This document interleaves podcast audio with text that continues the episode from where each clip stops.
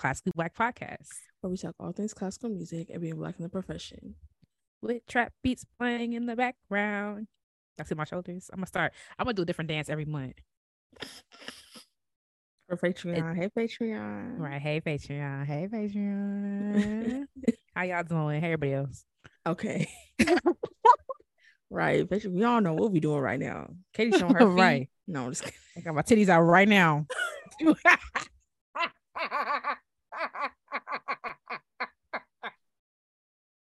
This show's already off the freaking rails. And I'm talking about 20 seconds in. well, okay.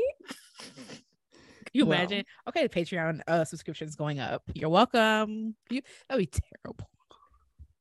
They put false advertising. Now we getting dragged for false advertising. But how do you drag? I, I clicked on this. They said they was gonna have titties. It's classically black podcast. Like, come on. That's on you. Half this, most of the stuff we say is out serious. I would say at least seventy percent. Okay, seventy percent. That's not thirty percent seriousness. That's not. That's not, that's a good little balance. Okay, uh-huh. sixty percent. Because like, there's still some there's validity in what we be saying. Yeah, depends on who you ask. um, okay, well, let's get into the news this week. Um, I think we mentioned this when it was first announced, but the Sphinx Virtuosi just released their debut album, Songs for Our Times, um, featuring Caitlin Edwards, who's been a guest on the show, and a Black Excellence. Shout out to. Caitlin. There's also like several other um Black XLI, you know, featuring the album in some way, shape, or form, whether that be as a composer or um, a performer. But uh, the Sphinx Virtuosi, if you don't know, is a string ensemble um, that's made up of 18 Black and Latinx uh, artists. Um, and they curated an album that features composers of color, um, some that some names that you've probably heard before: Valerie Coleman, uh, Jessie Montgomery, Carlos Simon, um, have all been featured on the album. also, Michael Abels, uh, who won the Pulitzer Prize um, for music in 2023.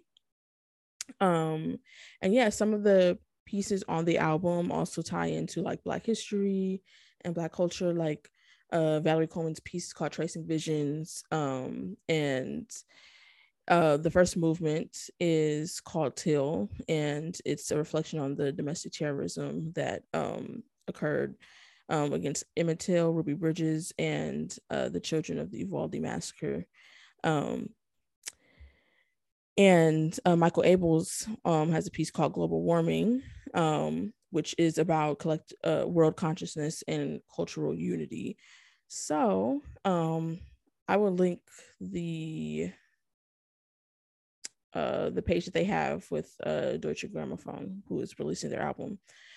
And you can learn more about it and you can stream it. It's out everywhere and or buy it.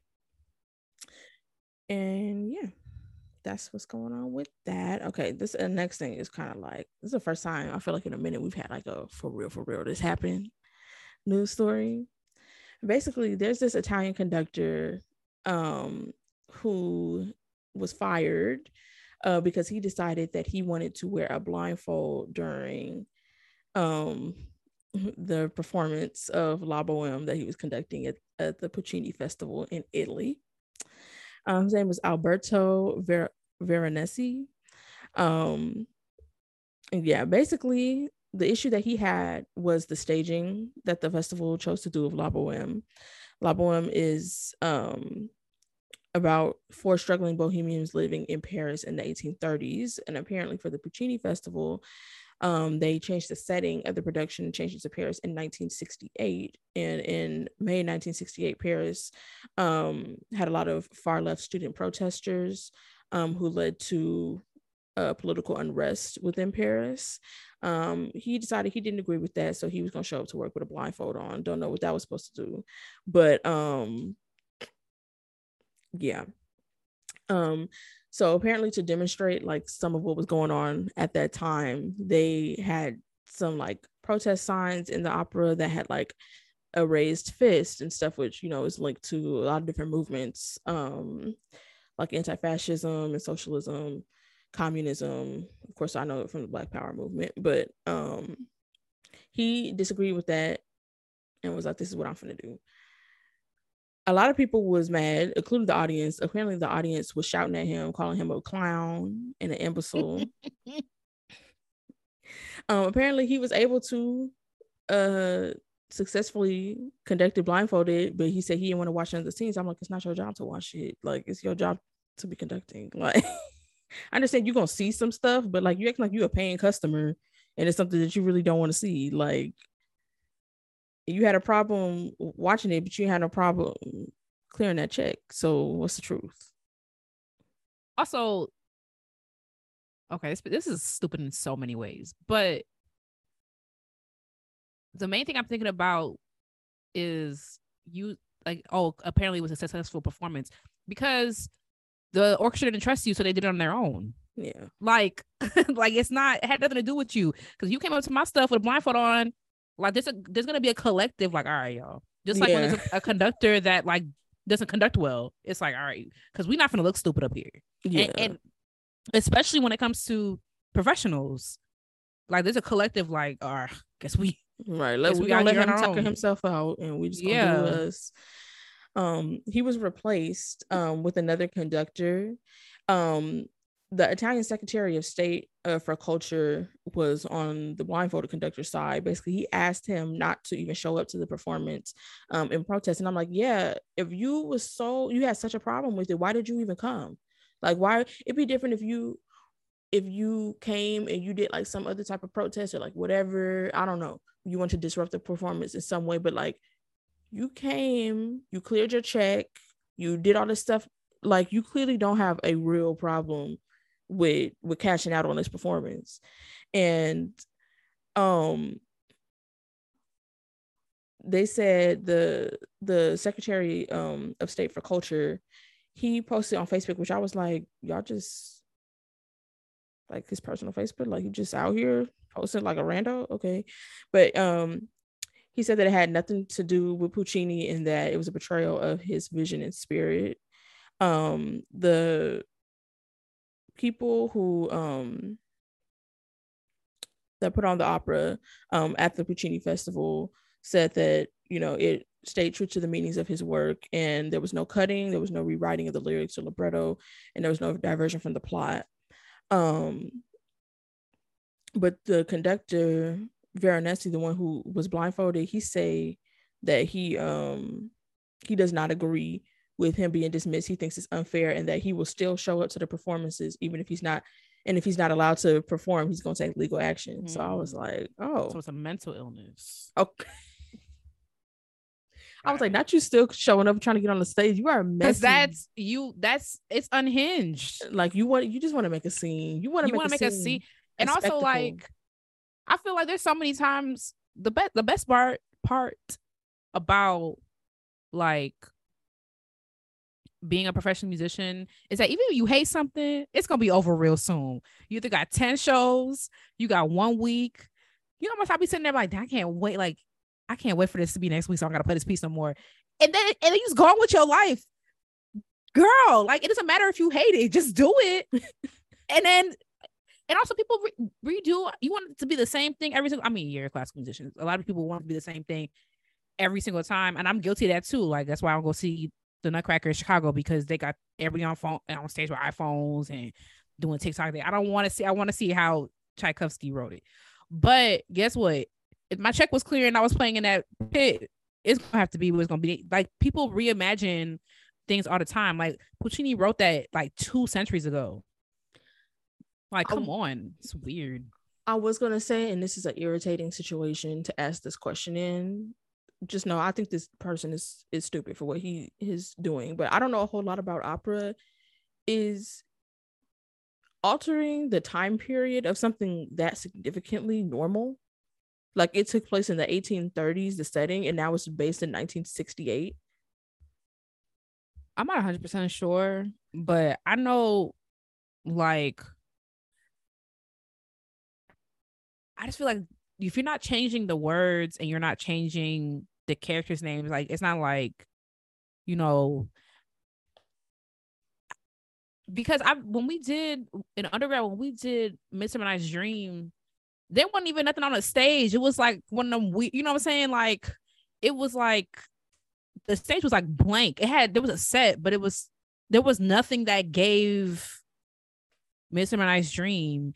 And I was talking to Tyler about one production HGO did where like they had it was like a it was I think it was a Mozart opera, but they had people coming from the rafters but they still singing, you know, mm-hmm. Queen and Night aria. So it's like that's why I'm so confused why he's so maybe because he is Italian, maybe they say true. I don't know what y'all be doing over there, but I just feel like as long as you're not changing the words, even though that would eat low key because I was I listen, I mean, low key La Boheme is rent, but I might could see me a um a little Beyonce interpretation of Midsummer Night's Dream. I could, I could, I could, I could I think Migos. Um, Somebody write that. Oh my God. Wait, that would eat. But I just understand. They hip hop for Carmen, right? Hip hip hip Carmen. But the thing is, with those sort of things, with like the hip hopera that they did for Carmen, like it was marketed as a hip hopera.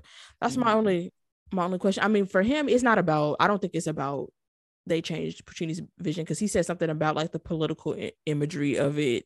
He takes a issue with and all that type of stuff, and it's like y'all really are so freaking ridiculous when y'all bring in that whole oh politics X Y and Z. Like it has not literally always been here in art. Like please be for yeah. real.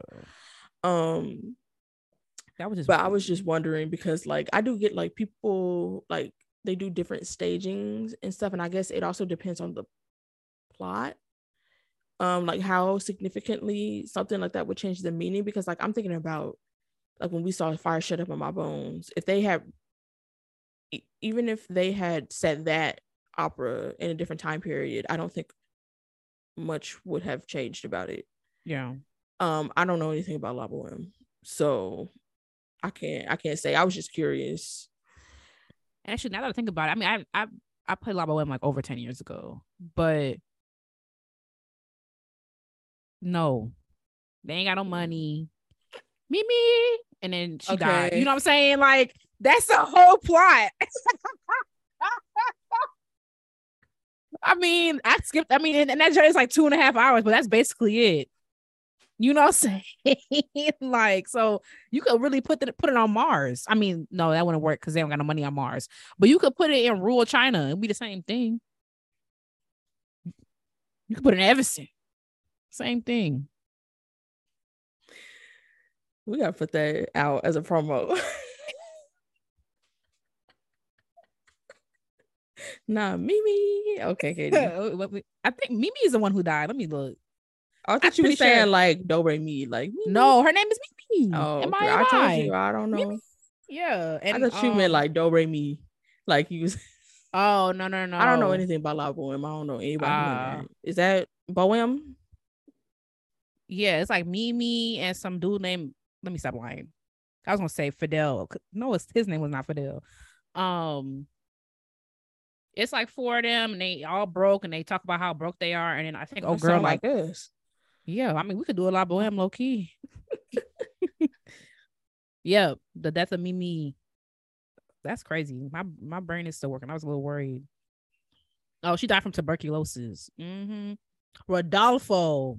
Mm-hmm. That's right. It was Rodolfo and Mimi. I think he like loved her or something. Or was it Roger? No. But it's four of them. And then Mimi gets and they're like they just talk about how broke they are the whole time, which relatable. And then she gets tuberculosis, which is not relatable because that can be cured. Right? Oh, I'm thinking tendonitis. Okay, so I don't know. And then yeah, she just picture of undead and it's a whole thing and it's sad and it's over. Alrighty then, that's your synopsis of La Boheme. Um, they reported me to. They reported my name to Eastman right now. Not Eastman, right? And we was just on that opera podcast. So. I mean, that's basically what it is. I mean, this stuff that happens in between. Go to the opera and find out. I, I mean, yeah, No spoilers, even though you've had hundreds of years. um okay, next up, we highlighted our Instagram in a post that lacked an apostrophe. Um the, oh my god, let it go. um some of the recent work that Katie and I have done, which I was like, I need to start, we need to start being more like cross promotional. Um That's a good point.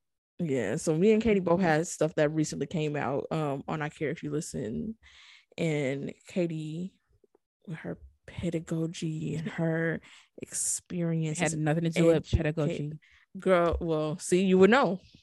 We also, don't know. I was literally just opining on a on a thought that I had about how and and listen, it got paid for it. Period. Goals. Anyway, um, she wrote an article called "Failure is Inevitable in Classical Music: How do we prepare young musicians?" Um, and yeah, some people. Uh, I sent you. Somebody was like, "Oh, I'm gonna use this to talk to my kids." I was like, "Okay, trendsetter." okay, but let's go let's fast forward to your uh album I also wrote. and how you were widely recognized okay, on widely Ivy Carter's crazy. widely because uh well-read black girl has like 30,000 followers on Twitter. So you were widely recognized for your acumen as a prodigious writer Okay. and and oh girl who the album was on the album was like, "Oh my god, we got to get coffee," which I thought was so cute. Wait, can I say that? Mm. It's only your close friend. I just realized as I was saying it. But anyway, she was like, Delaney. And I was like, yeah, yeah.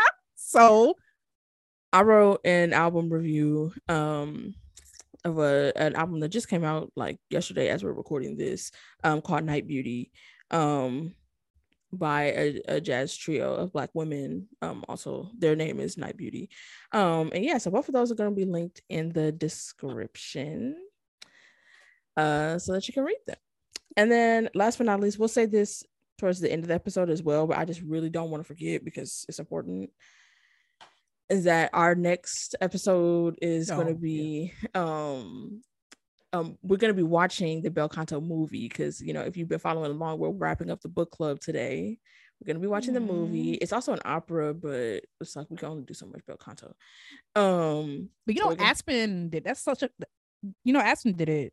Yeah then she yeah Did I tell you that or did you tell me that? no when we was recording for the other thing she said that Oh, and I was gonna ask Hank about it because he's at Aspen.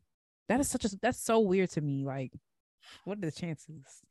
um and yeah so we're going to be watching the movie but we're going to and doing the review next monday that's when it'll come out. But we're going to be doing a movie night so we're going to be watching it in real time. If you would like to join us um we're going to be doing that on friday night.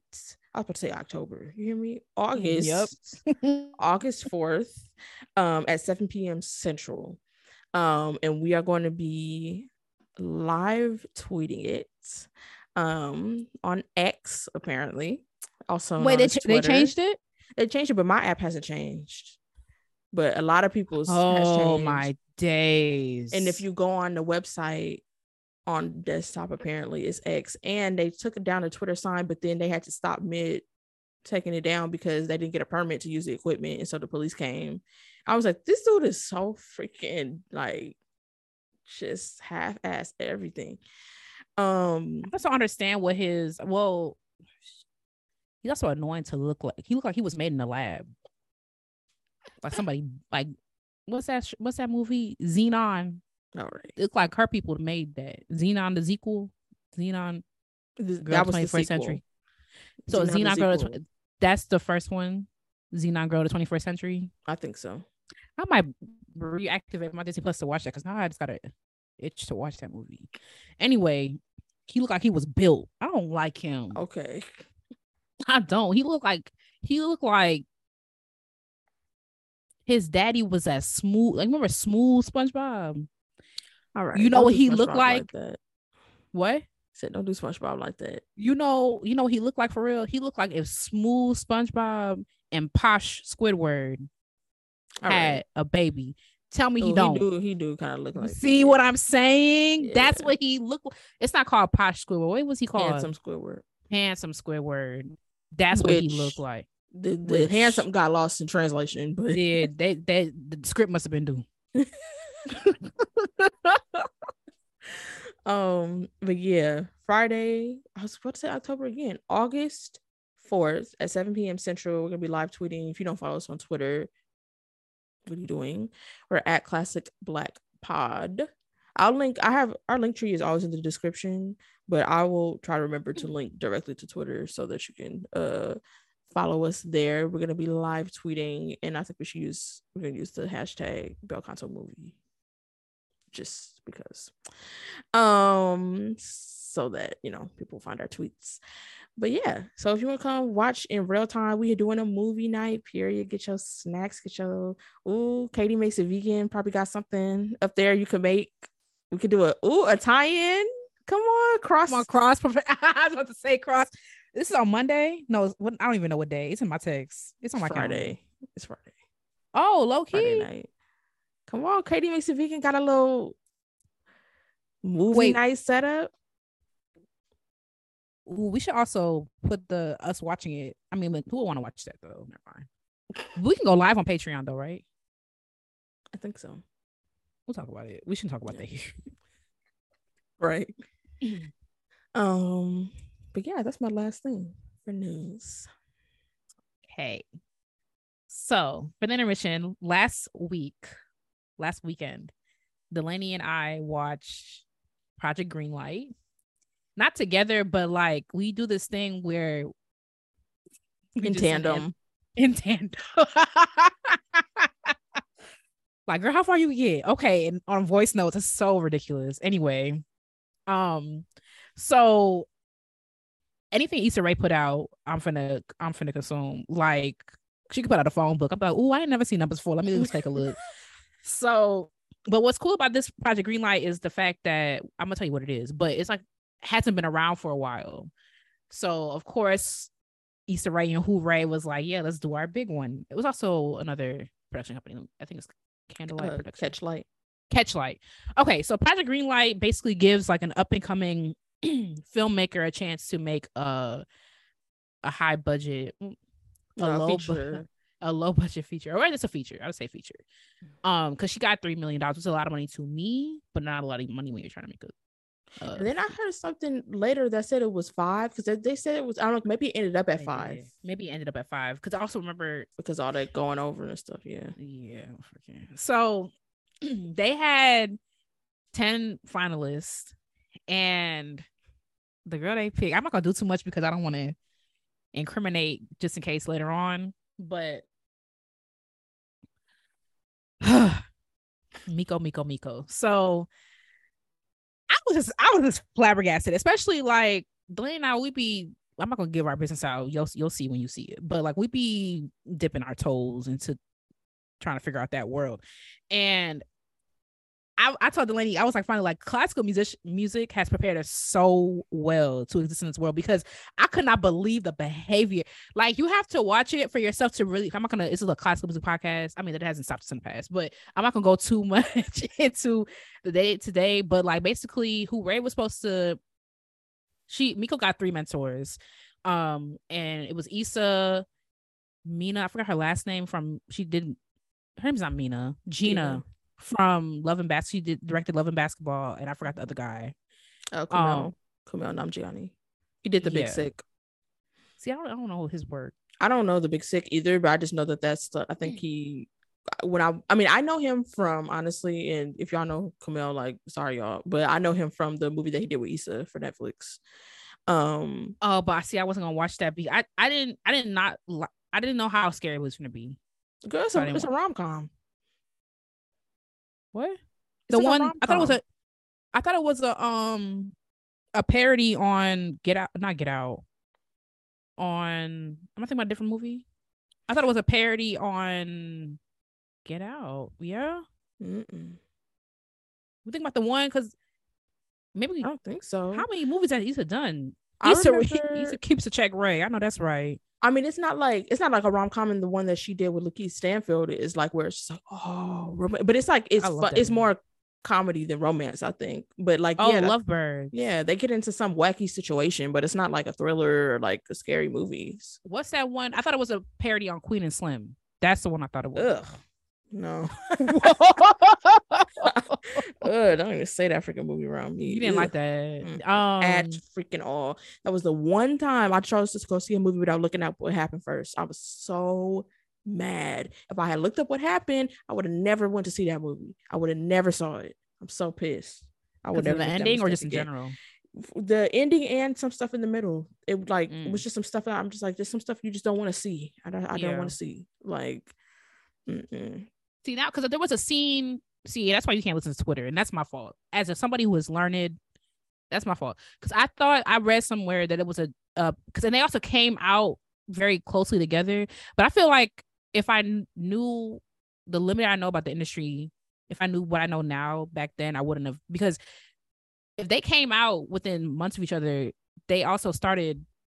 They wouldn't have known about each other for that to be, but I think there was a they got into like some situation where they were tied up, and I was like, and some people were like, "Oh, this this is just like Queen and Slim." And I was like, "Oh well," Oh no.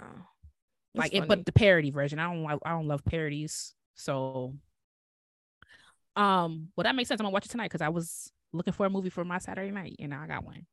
Um, oh that's right, because she had two movies come out that year. He's freaking Ray. I know that's right. anyway, um, so those are her mentors, and she was supposed to make this film, and they picked her because her like short that she had to do to see who's gonna get picked got selected. And they were they had reservations there and they should have listened to that. They should have listened to that because it was downhill from there. I'm not talking about her being awkward and kind of like quirky. That's not i, I, I was like oh that's cute. Like okay miko let's see. I- every every episode after that was a disappointment and there was just like some things that i thought we could talk about like how they would never fly in classical music uh, one of the first ones is like not meeting deadlines so this is a director this is a director thing. Like the person it is a director. And I just feel like okay, student Katie versus like professional Katie now is two different Katies. Like I will hit you with a sorry for my delay. And then sometimes of late it has to be like just send me another email and put it put it at the top of my inbox so I can see it again. And I'm not special. Everyone's busy, but like some I got a lot I'm juggling. So that's my business. Don't worry about me. Chill on me, okay?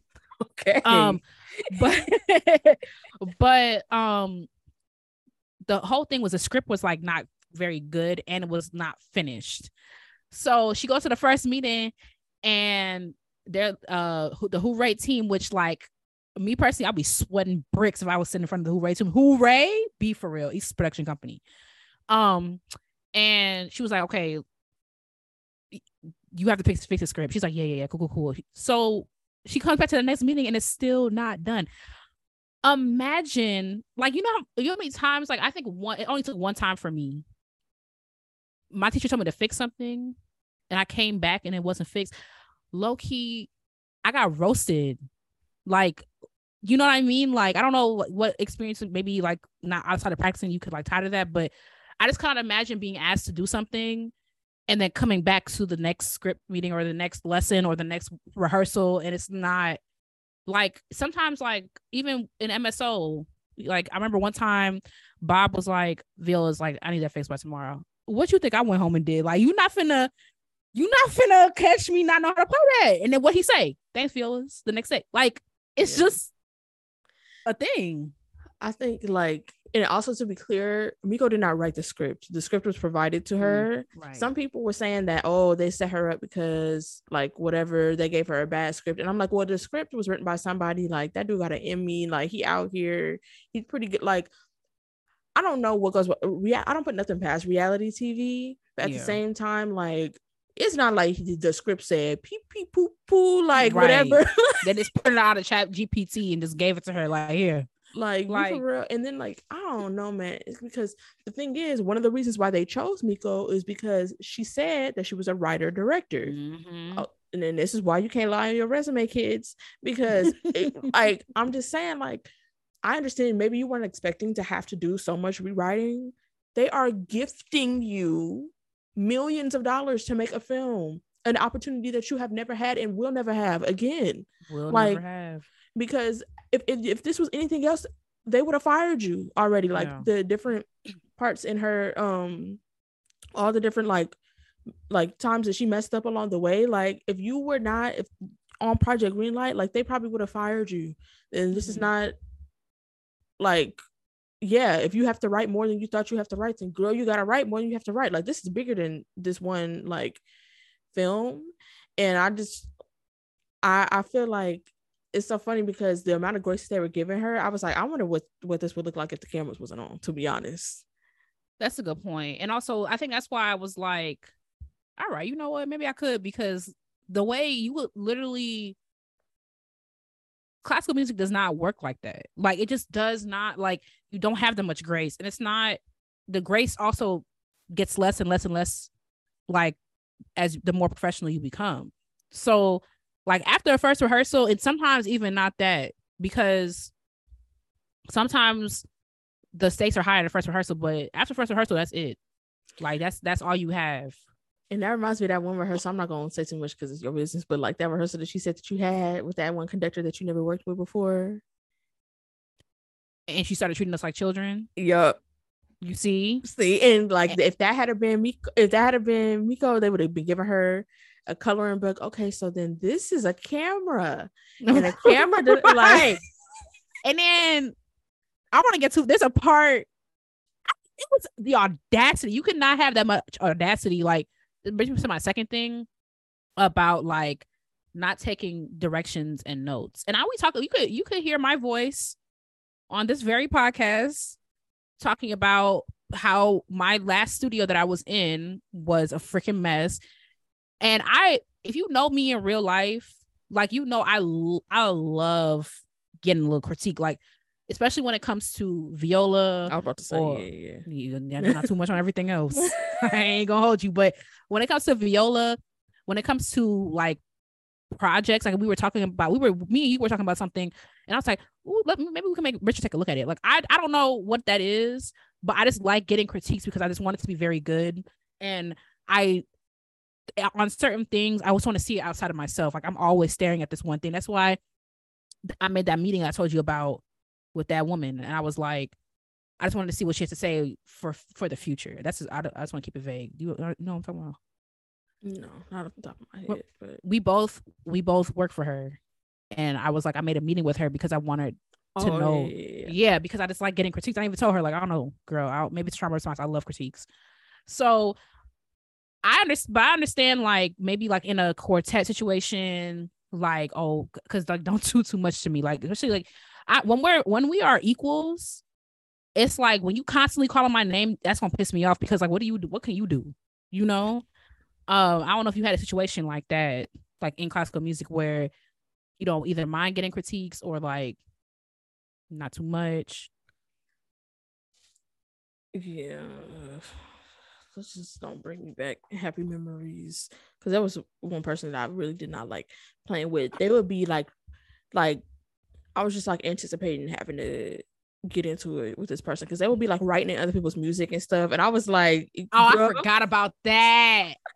And also, you, but you know what? To be fair, what's she doing now? Exactly. No, she she she kind of Wait for real. That Yeah. pisses me off. See, look, some- sometimes bad people win. That's what I'm. The older I get, I'm gonna say I think she's graduated from Juilliard. She good. Like bad people be winning, y'all. Start robbing Um, banks. okay. um. Hold on, let me try to remember her name. Um. Oh, okay, okay, okay, okay.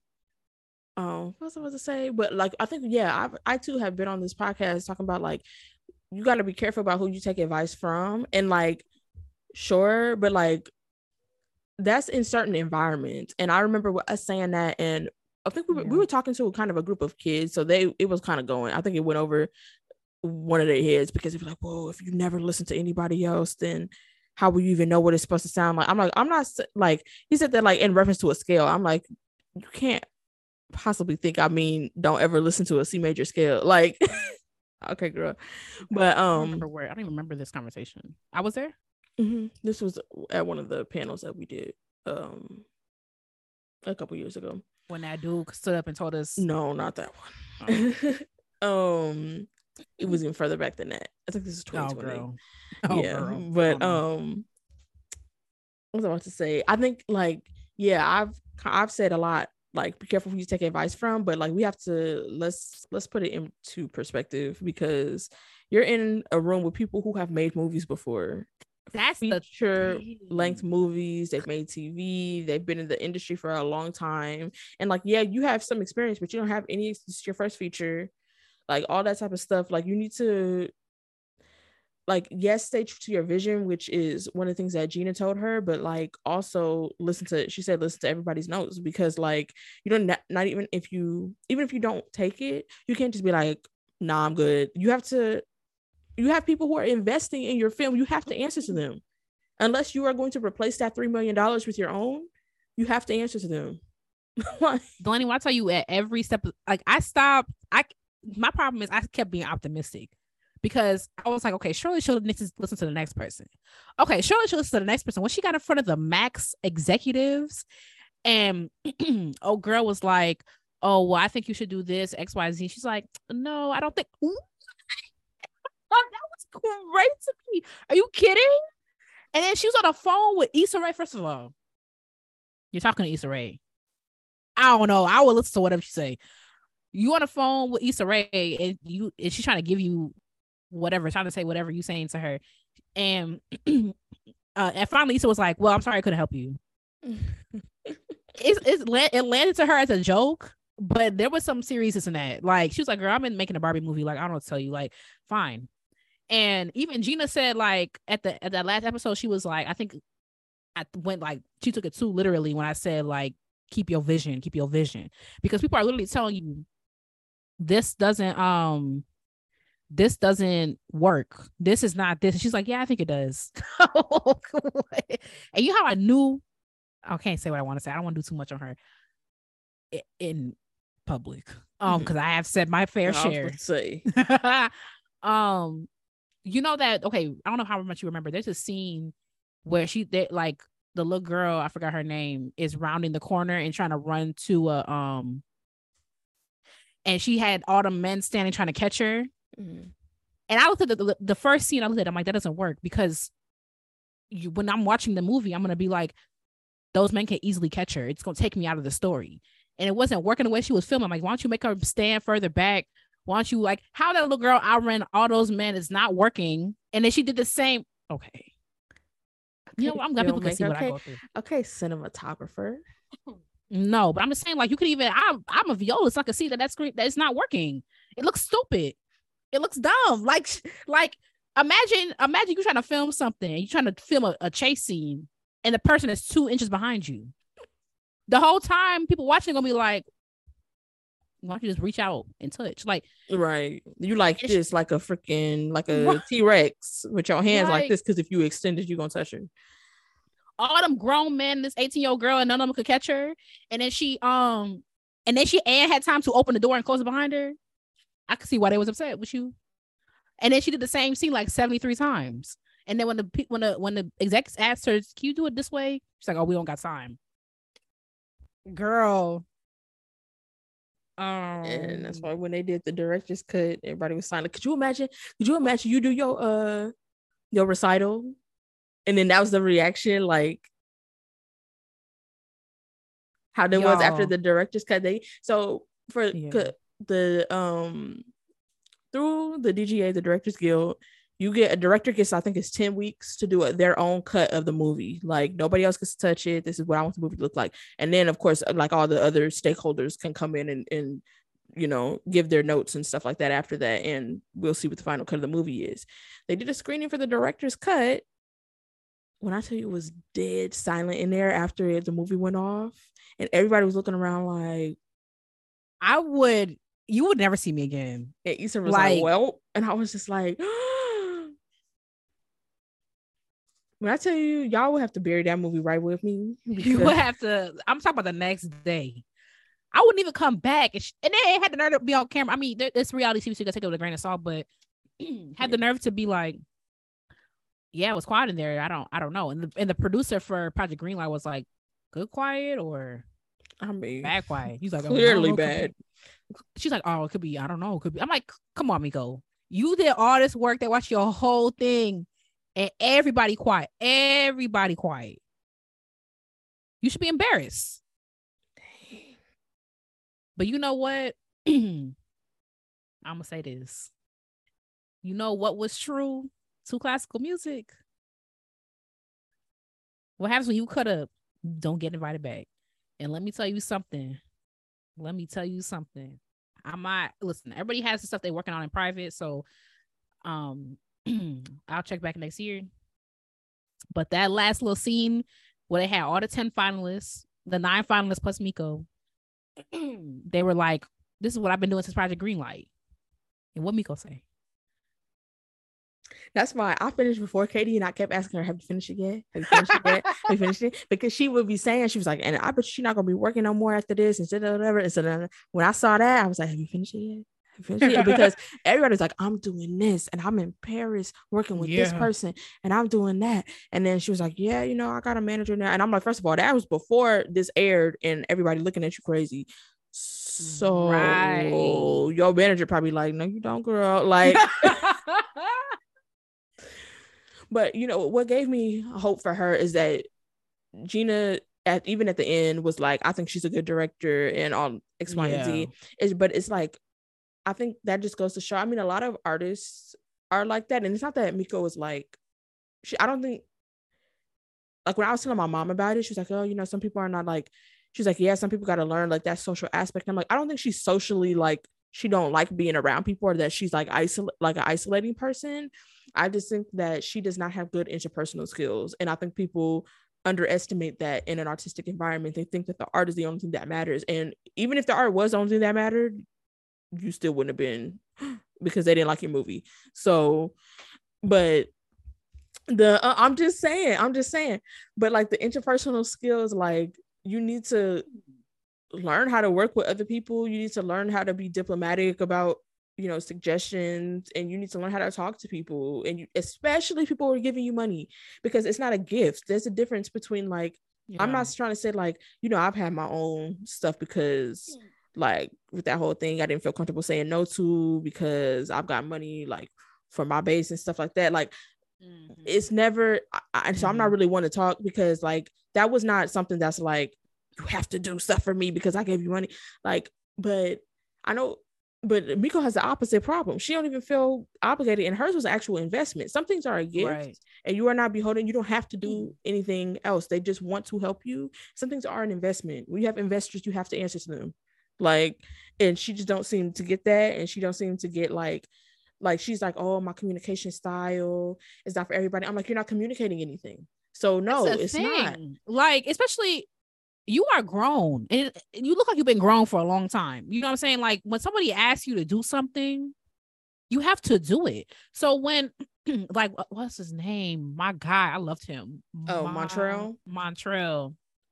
Because Montrel was at the very, very tippy edge of being fed the hell up and kept it cute. I I was like, I can't wait for him to say what what you know, it never did.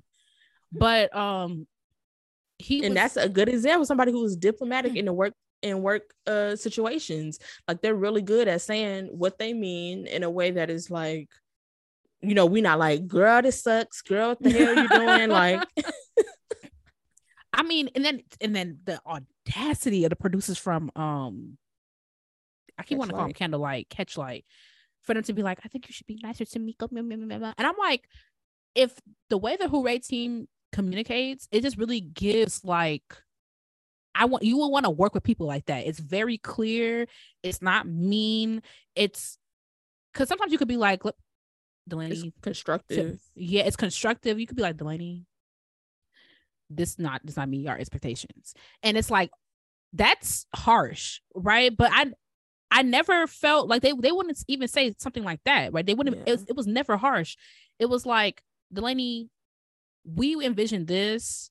How Mhm. can we support you and get it? It, it was like yeah they need to teach low Loki need to do like a seminar because if I had people like I mean me and you like we be here, but it's like other projects I've worked on, it's like if they some they need to be teaching that. They, that's another thing Issa could do is brand that because they all communicate like that. It, it, must be some type of training she got going on or something. I don't know. I've never seen such clear, constructive, crit- like criticism and like just being not not being around a bush. Like, well, can you? It was very like, okay, we're gonna be honest.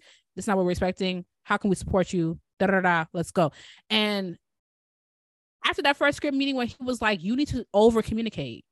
And then she mm-hmm. was like, yeah, I don't. And then he said like, over communicate, over communicate. Like, and she stood, I, I can empathize with like, I, um, am about to start teaching somewhere. And I was like, I, the first thing I asked was like, so when it comes to like rescheduling lessons and stuff, like how much do you want to be involved with that? And they were like, so we will reschedule lessons when you can't make it. I'm like, damn. I mean, I'm gonna go, but it's just like I like just texting a parent and be like, all right, girl, I'm gonna be out of town. But but she's like, but she made a good point. She's like, when you do that, like we we're not we're not abreast and we need to be abreast. Fine. And it's just like sometimes you got to do stuff you don't want to do when you're working with other people. Like some people just want a lot of information. And she was like, like no, man. Attendance. Okay, but I did take attendance a couple of times after he told me. But then, but then, but then, she's trying to wrap it he, up, y'all. He he he adjusted and then he made somebody else take attendance because they, they hired somebody who was a because to be fair to me, like yes, I had to take attendance.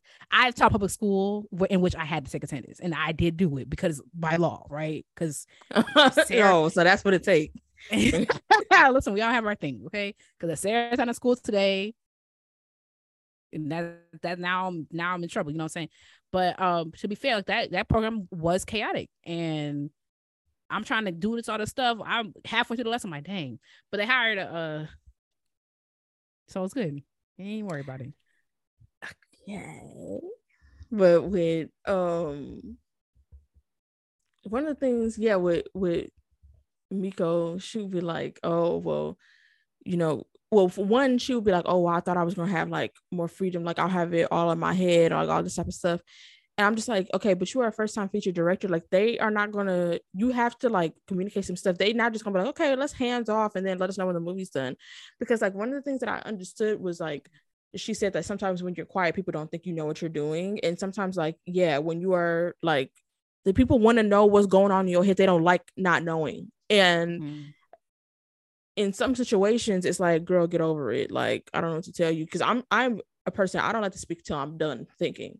Like even if i'm right like i've been in work meetings but like they they sometimes people interpret if you are quiet they interpret that as you being also timid. And i'm quiet but i'm not timid. If i have something to say i'm gonna say it. Mm-hmm. and or and, and then i also like i will be writing and writing. They'd be like oh do you, do you see your writing. Do you have anything to say? And i'll be like no because i don't have nothing to say. Like I just don't see the point in mulling over thoughts that are not done when I know I can finish them by the time before this meeting is over. And just like I don't want to waste time thinking out loud when I could just not do that. Some people are better at thinking out loud, but thinking out loud is not productive to me.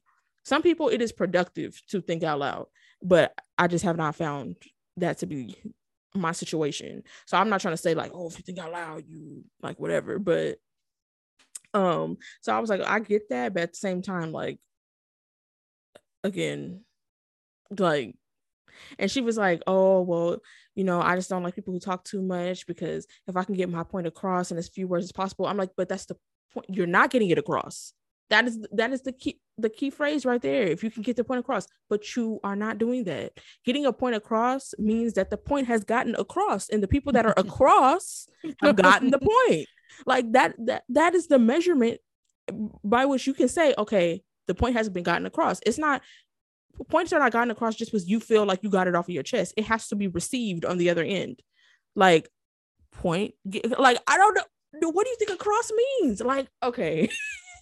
When she told Sarah the on the Hoorae team, when she told her like, "Oh, that's that's their problem if they don't I was shocked, no, flabbergasted. Then I was enraged because I understand what you're saying. Like, I'm one of those people that like I think out loud, but I think it's also like been conditioning because like especially like in predominantly white spaces, and you're one of only you your your point you'll you'll get spoken over you'll get disregarded so I, I think like even like in high school and stuff just learning to like once i'm in front let me get my words out because the conversation moves on and then um I'm not saying like it's the greatest thing, but um I'd be scared yeah. like sometimes when I get because then like I feel like if I'm not allowed to think stuff through, then like you gonna ask me a follow-up question that I don't know the answer to. And then I, it's just gonna look like I don't know what I'm talking about. Because mm-hmm. I'm not good at like some people are good, like, oh, you asked me a follow-up question. They're like, well, da, da, da. like they talk a lot and they have that, they think quick. I don't think quickly. So like I'll be like, uh, uh. But yeah, when she was like, oh, that's their problem, it's just like, you know what? Let's fold up all these cameras. We'll send you the invoice, and that invoice is your problem. I just understand, like, and then that's why when Catchlight was talking to the Hoorae team about like they need to be nicer to her, I was like, how much the, the only nicer they could be is if they swaddle her and breastfeed her. All like right. they are already being so incredibly what? That's are you kidding? Step? Are you kidding? Is that really are, the next step? The amount of meetings they've had with this girl, like the amount of times that you could have just been like, all right, y'all, ain't no Project green light. Like,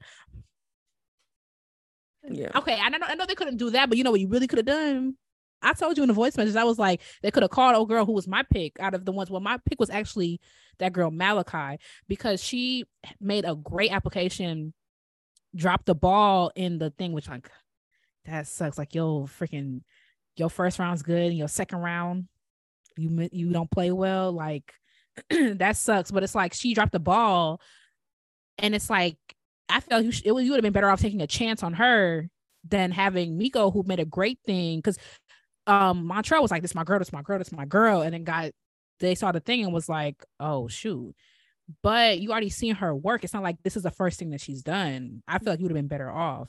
Um, technically they took a chance on Meko too, because after they met her was had those reservations, they was like, Okay, well, we gonna take a yeah, chance. That's what I was saying. Like should they should have switched them chances. Like you already knew that girl could what that girl could do.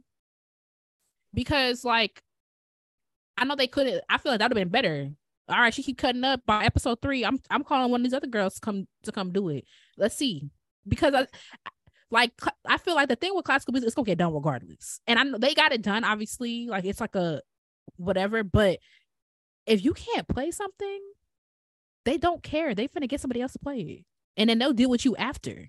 You know what I mean? So it's like that's why I said like the only thing they ain't do was breastfeed that lady. Like it was crazy the amount of stuff, like the amount of meetings, the amount of girl. I'm trying to tell you, like them watching her go over I and mean, some of that stuff is just not her fault. I feel like, and I can see like maybe because we read, we was we was messy, so we read some of like the reviews and like like whatever. Meko did an interview to the to the best of her ability. She signed an NDA, but um, there's some stuff that they tried to I feel like they did because the narrative was already stacked against her because she was being ridiculous. It was easy to blame like the filming going over time solely on her because it's like, but this factors like that she can't control is going to make them go overtime. But they, I mean, at a certain point, y'all just like let it run. Y'all let it run on and on and on and on and on. Y'all should just replace her.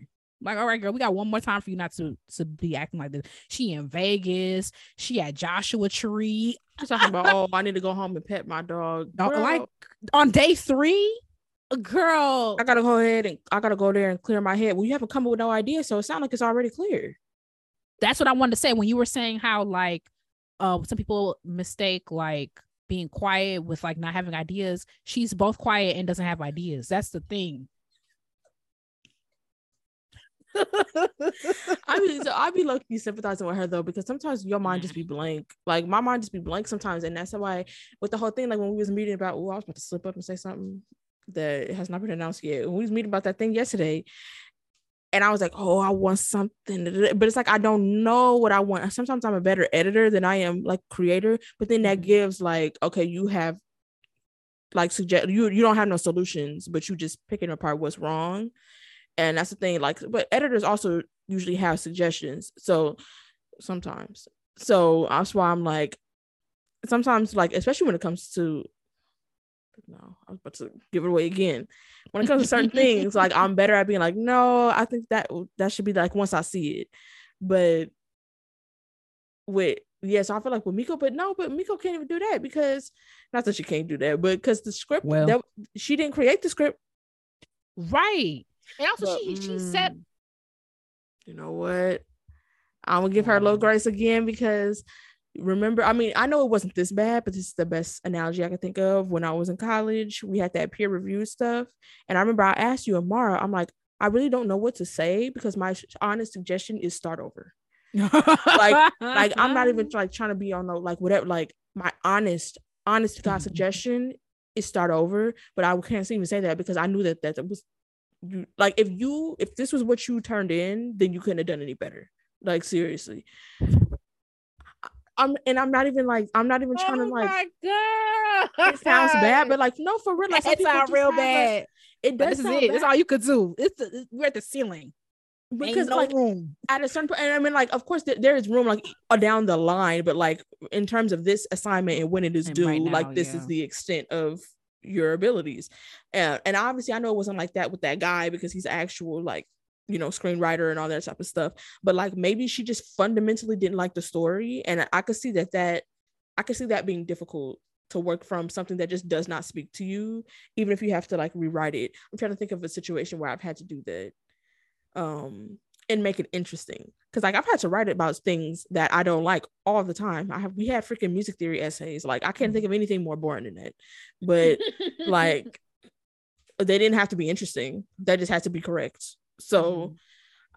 but also like you have a bunch of people who are giving you you have to understand like once you get to a point where you don't like anything you're just gonna have to try something to see what happens. Because people were giving you suggestions and she kept saying like oh i want more people in. We gotta move on.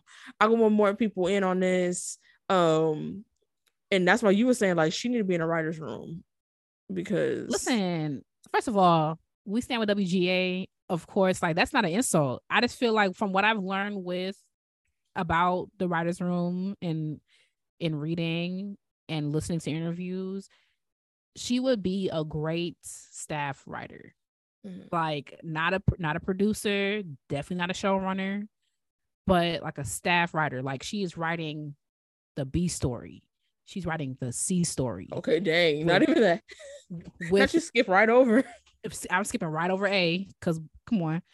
And she's writing those those stories B, C, hell, A with another person, and then they take that part of the the episode back to the writers' room where eight other people decide what they're gonna change about it and what's gonna make it to the final cut.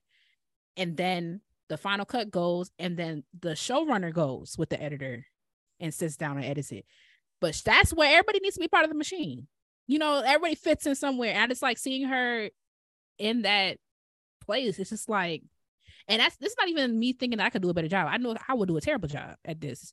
Like, there's it's not my wheelhouse. I don't I wouldn't want to be a director, like whatever.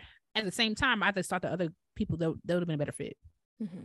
You, you hell, you picked that girl who was like Issa was like she wouldn't have reminded you of them kids from high school that when you ask them what they want to be when they grow up, they say famous. If you, I bet you would have had. She said they gonna get she gonna get you an Oscar. You should listen to her because it, it would have been something. It would have shook. But anyway, you should watch Project Greenlight. It's on Max. Um. If you like, if you want to see behind the scenes of making a film and being also if you want to be extremely frustrated or entertained, whatever whatever floats your boat. Hey y'all, do you want to join the most exclusive classical music club in the game? The Ebony Tower has all the antics and tomfoolery of a regular classically black episode, but exclusive. We got video, we got polls, we got classically black after dark. That's coming soon, y'all. We got Patron. We got feet. We got titties. Okay, we don't got none of that, but you can join us on Patreon, aka the Ebony Tower, at patreon.com slash classical black podcast for intermission polls, video episodes, live streams, and more exclusive content. We have multiple affordable tiers, or you can pledge an amount if you're choosing. So if you want all of that, you can join us at patreon.com slash classically black podcast. Well, um, moving on to our final uh few chapters of Bel Canto. Oh, joy. Okay. So where we left off, um, again, the translator was outside, um, sleeping with a minor. Um because like maybe we but like I feel I also feel like we did just make up that that 17 because we both thought she was young like we I feel like we ain't make that up. Um yeah, it could be even 16 because it wasn't her and Beatrice the same age or around it. Let's see. Well um okay so that's where we left off. Now we're in a place where um the piano player first of all they're so freaking ridiculous how how you said who was it that was like oh maybe this isn't so bad. It's like yes it is Gen. girl Gen, you are literally yeah. a hostage Gen what's going on in Japan baby and that's what another one the guy who's playing the piano um who's um he's a business person at yeah. Mr. Hosokawa's uh business was talking about like, oh dang, I'm thinking about how after this I'm gonna have to go back to being a businessman and with freedom. Do you remember that part? A businessman with freedom. And also you don't have to do that. You can't just you could play the piano in your free time like you was doing before. You could join you like, a little a little like professionals ensemble, like how they got, you know, they got stuff like right. that. Like join your community ensemble. You don't have to be in captivity halfway around the world to play the piano. I'm like, is it, is it delirium? Is that what's going like like sweet pea? You it's not an episode of Love Island. Like y'all are hostages. That's like the thing. It's like no matter how much you wake up and be like, oh, okay, this ain't so bad. It's men with guns in here. You cannot leave. You cannot. You might as well be on big. It's Big Brother with higher stakes. Y'all are living like cartoon characters. You've been wearing, wearing the same clothes every day for the past four and a half months. You can't leave the property that you went outside for the first time in month three. Come on. Um, but as he's playing the piano, one of the um hostage takers starts singing. Um, and everybody's like, Oh my gosh, his voice is so beautiful. So there we go again with um I mean, he's no Roxanne apparently, but Roxanne does agree to give him voice lessons. So I guess that's one of the other like um bonds that are going on. Um, then all the hostages get to go outside because like the boy he like everybody felt that he did a good job, but some he got embarrassed and like ran outside or whatever. So then they was like, okay, can we go outside to comfort him? And so they decided. To be fair, Roxanne was like, stop, stop, stop, stop. Me too. Yeah. I've been like, if Sabina Zimmerman was like, stop, I'm playing Walton, stop. I'd be like, oh shoot. Yeah, okay. because she like thought he was about to like embarrass himself because like he was sounding good, but then he was about to go like hit a high note or something like that, and then she was like, nah, nah, like stop. So um yeah, I was like, okay, girl, first of all, chill. Right. Um because now he embarrassed either way. So and then yeah, and then you come up after and be like, it's okay, I'll give you lessons. Like, okay, dang. right. um, but you can see like it's getting it's getting a little loose in there. Like they Man, let people outside. Exactly. Yeah. Like what what is the point? Now everybody outside, the air, the fresh air is getting to everybody's head because everybody like fantasizing about, oh, this is what we're gonna do when we get out and get out. Um, they was talking about, oh, I want to adopt. One of them was like, I want to adopt one of the uh the yeah, uh, uh what's his name? The vice president. Like um yeah, yeah, yeah. It was yeah, the vice president was like, was it Ishmael? It was whatever the yeah, one. it was Ishmael. Yeah, that was that. That's not the singer. That's the chess player. Yeah, right. Because the singer is Caesar. Caesar. Yeah, Ishmael, and I felt so bad because Ishmael was like, really, like because like he would live in a, he would live in a in a house, and then I, and that's all. Like I looked at the real house, huge. Like it's an estate right? So it's like he would live there, and then you know, um, and then like he will work for that other Peruvian, mm-hmm. uh, guy yeah. He was like, I'm about to be living thick. I know that's right. oh yeah. So everybody fresh air, everybody getting fresh air. They fantasizing about all the stuff they finna do when they get out. Little do they know. Um this is crazy. Okay. Crazy.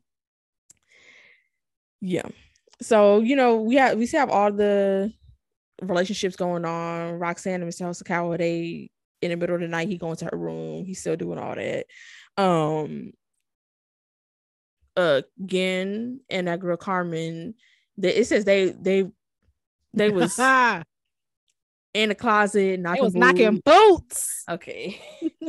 in the closet, they was knocking boots and studying. I was like, okay, goals. No, I'm saying. Oh um, minus the part. Um, and then Messner, who's the guy that has been facilitating negotiations, the Red Cross, like he getting tired of people because he like, so what are we doing? Fed the hell up. I won't even blame him. He's like, I don't like it here. I was supposed to be on vacation. Like, he's like, do y'all understand like what's about to happen? Like, the government is about to be on y'all ass. Like, can y'all like do something? Like, can y'all surrender? Can y'all something? This is not going to end well, and they seem to they seem to not be grasping that.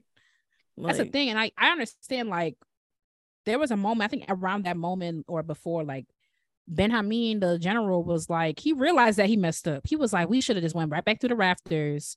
We should have, which you should have, or just out the front door before the police came. Like it went on too far. You're in month five. And like there's no way out. And I understand, like, I don't know. I can see where he's like, let's write it out and see what happens because it's like if you surrender, you going they gonna kill you.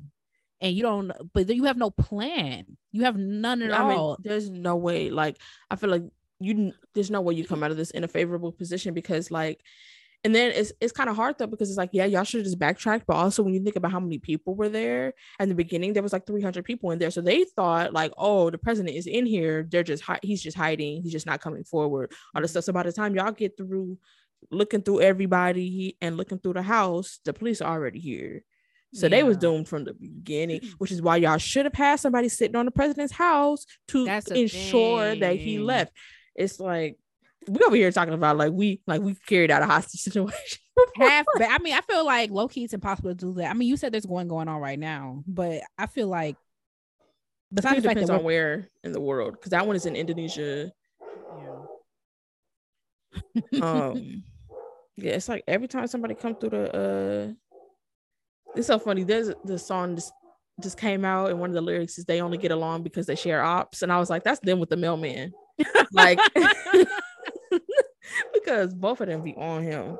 That may or may not have been him. I think it was because it's like I feel like dogs they recognize the USPS logo because they bark harder for USPS. Like not, not- it's crazy. It's crazy. It could be US if that is him because I heard him at the next house.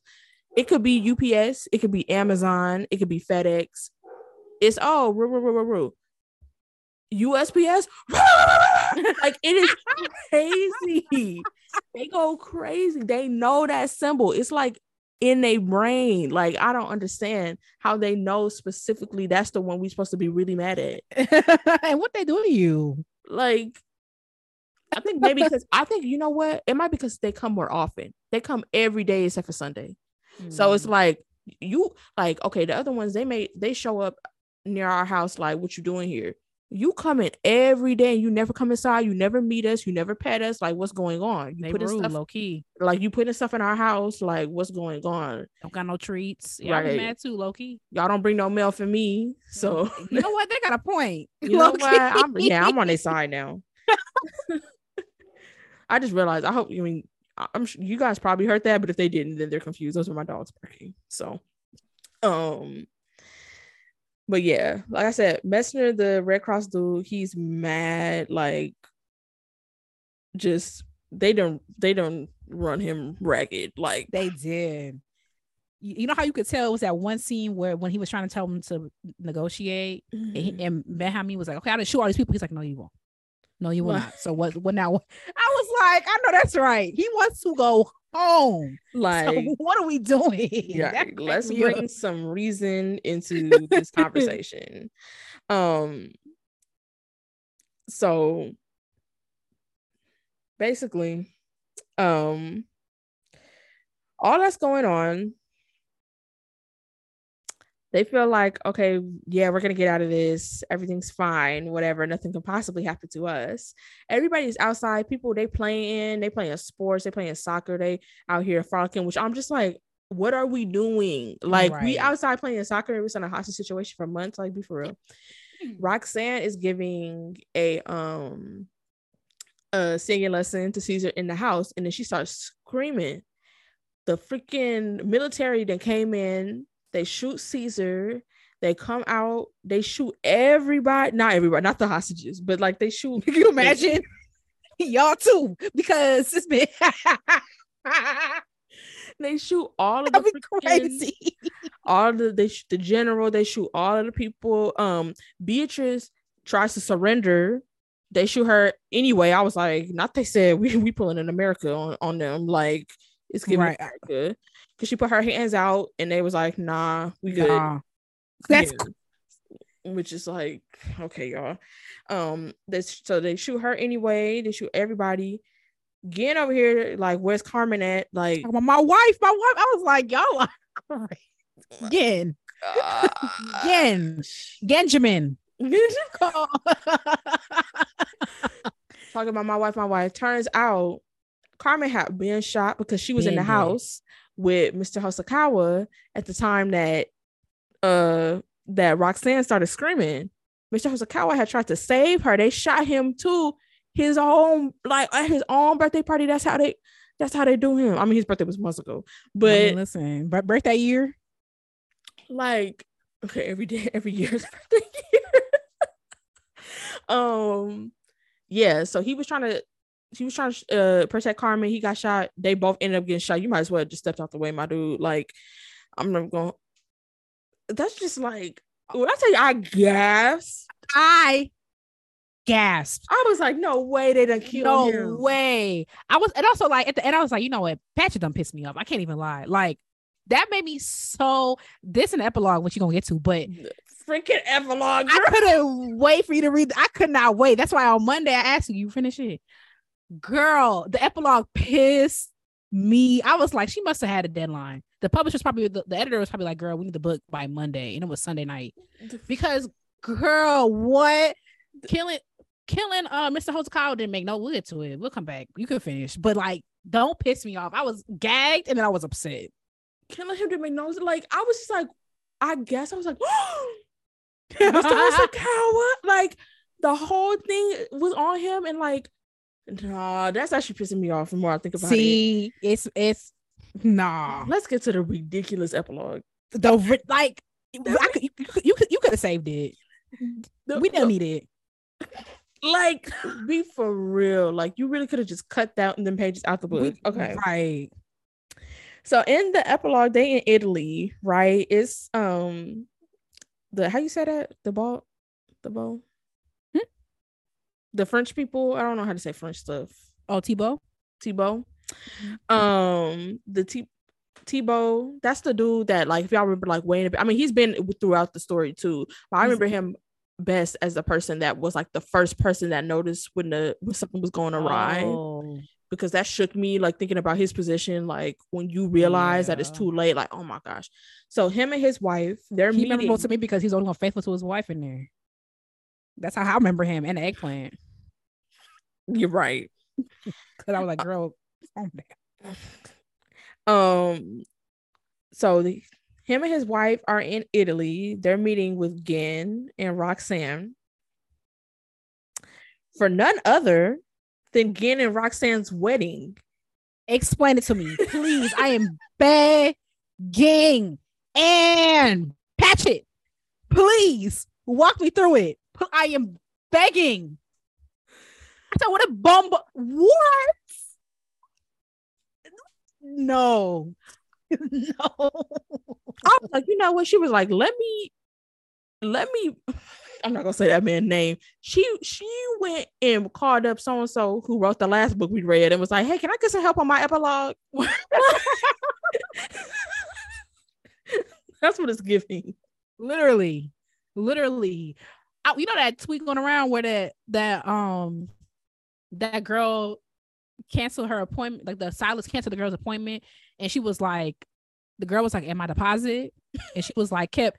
That's what I thought about the epilogue.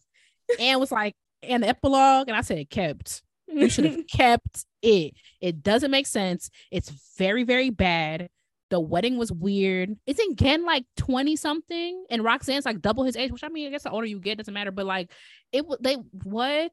but y'all was literally just in the thing talk about, oh, that's my wife, that's my wife, and you laid up with Mr. Hosokawa, his boss, and like whatever, and now y'all are married. Like, it's very strange to me. It's very strange. You just and also what made it strange to me because I was already like a little irritated when I started reading it. When you find out that it just happened because someone was like, "Y'all shouldn't be getting married this close to it," and I was like, "This close to it." So you just had Carmen's toes curling, and now All you right, here in France. All right. Now you here in France, and now you here in France, marrying Roxanne. Like what the heck? Like how long did it take? Like okay, both of our people died. Oh yeah, you looking kind of good. Like what? Like maybe that's like I know that's not that's not the definition. That's the def. That's the definition that people have made up for trauma bond, but it's not the actual. I was just about to say, it. It, yeah, because I, I was listening to Crissle on a podcast, not the read, and she was talking about how the not the like psychologists and are irritated because like how people can't afford therapy, so that's led to mm-hmm. the people mm-hmm. who are in therapy saying whatever the hell and trauma yeah. bonding, gaslighting. Those are terms that mean like, something. Just because, yeah, I'm gonna look it up. I'm looking up the actual definition because, like, I was listening to that podcast yesterday because in the tip of my tongue, I was like, "Is that a Trump?" but I don't. Yeah, but I it's don't... like it's not the it's not the definition, but it's what people have commonly referred to as the definition, and so I don't know what to call it. But like y'all just went through all of this and now all of a sudden oh. now y'all oh. not just knocking boots but y'all are freaking getting married like that doesn't make any sense oh a trauma bond has to be uh with your abuser. Yeah i can see why that pisses out psychologists. Yeah. i can see why y'all be mad because that's not even close but i can yeah. see why people would call it that. Like y'all went through something together so like let's yeah, um but and, and it's also clear that like i mean of course like you said it just happened but again he not over it. Like apparently he was he had written a bunch of newspapers because he didn't see anything about the fact that they were that there were uh women and their girls who um were with the hostage takers and stuff because they killed everybody um and he had written them asking them to correct the mistake which and, and none of them did and i'm like also that's like not realistic a newspaper any reputable newspaper would do that. Like yeah. would would um correct that. Um you know why? You know why I think she included that low key? Maybe mm-hmm. because when I was reading the real story, like they didn't allow the um they didn't allow like the the press the, the what's it called? We call them rebels. They after they shot all of them and everything like that, they they didn't they just took their bodies. Like you couldn't go view them in the morgue. You can go do anything. And the families were speaking out like, dang, like I kind of want to see, but like I forgot where they took the bodies. But so maybe like because it was so close, yeah. like they knew how many uh hostages died. There was one, and then how many of the rebels died. But they were like, y'all drag this out. So, mm. oh, they did it in in uh cemeteries around either the country or Lima. I can't remember which one, but it, they were like, we don't care, which is crazy. But yeah, yeah, but um, yeah, it's it, it was just freaking weird. I was just like, I don't understand why we ended up, why or how we ended up here, but we did. So because I feel like it's just weird for so many reasons. I mean, the fact that it was so close to the situation happening was weird to me. Me personally, I'm not. I don't ever want to see you again. Best of luck to you in the rest of your life. Um. Also, I feel I'm not a. I think Ann Patchett is a great writer. Like I, I loved her writing. However, I just don't think there was enough story building between Roxanne and Gen to make it believable and then also I don't even think that there was enough story between Gen and Mr. Hosokawa for me to be like, oh, he's doing this in his legacy. But do not marry my man after I die. So I don't even know what to tell you. Like, could even... you imagine at your at your freaking funeral? I'm rubbing on your man's shoulder to talk about how comfort your like, girl. Go to I will haunt hell. you every day. so I just don't. I just don't see how it makes sense, like in what world that makes sense. Like it was just weird. You could have kept it. And if you wanted to include it, because you know, I don't mind the after story. Like, you know, like you know what I, I really don't like when you watch like a movie and the characters go through all this stuff and then the movie ends right when the problem is resolved you can give me like five more minutes of like what happened after like i i would like that you know and i would have taken a chapter 11 girl just to explain how we got there like mm-hmm. what happened after they got home how do they get back in contact? Like anything any and all of the above to, to maybe me connect the dots. Like she, you didn't even tell me how much long how much time it has been in between like when they got rescued and nah I, it's just unbelievable. It's not yeah. and maybe the, those who are reading along with us can tell us like oh well no it's this and i will i will gladly hear you because i would love for it to make sense to me. So whatever you can reason through that is a blind side for me i'll take it yeah but you could keep the epilogue kept yep like please. Oh, that was a lot. That was a lot going on in that last chapter and epilogue. But and now that I think about now that you, because when I first at first I remember talk, talking to you and I was like, Mr. Hosokawa, or talking to myself, but I didn't, I didn't. I was waiting for you. I was like, why, Mr. Hosokawa? That's so lazy to me. I could see because it was he made there was a comment or several comments at the beginning of the book where he's like, "Oh my God, it's my fault. It's my birthday." He said a couple times until finally someone like talked him down. But I just don't think it's fair to kill him, like to bring that idea back. And it's like, well, yeah, he has to atone for this in some way for like, having a birthday. For having a birth, like I don't, you know what I'm saying? Like, and where the president at? And that's the whole thing too. But you know what's crazy in real life because his his his um his ratings were down like real bad. And I'm wondering if that's why Ann was like, "Ooh, let's say he was at home watching," because I think that's a little funny. Um, he he his ratings like skyrocketed after he successfully um saved the the hostages. Um, but it's annoying to me that we never he never has to reckon with. Mm-hmm. I mean, we, we as readers don't know about his reckoning that's annoying to me. You know, that's crazy. Father God. yeah. But uh, I wanted to mention something. Uh, friend of the show, uh, Jane. Um, I love her so much. She is a former English teacher, and she she uh had some really nice things to say about our um chaotic journey through this book. And one thing that we were talking about a lot is that, especially last week when we posted that meme about like, um, Roxanne was just like one of the most unbelievable characters because in the face of, um, extreme trauma, something extremely traumatic, you won't talk about practicing and you giving daily recitals and all this other type of stuff.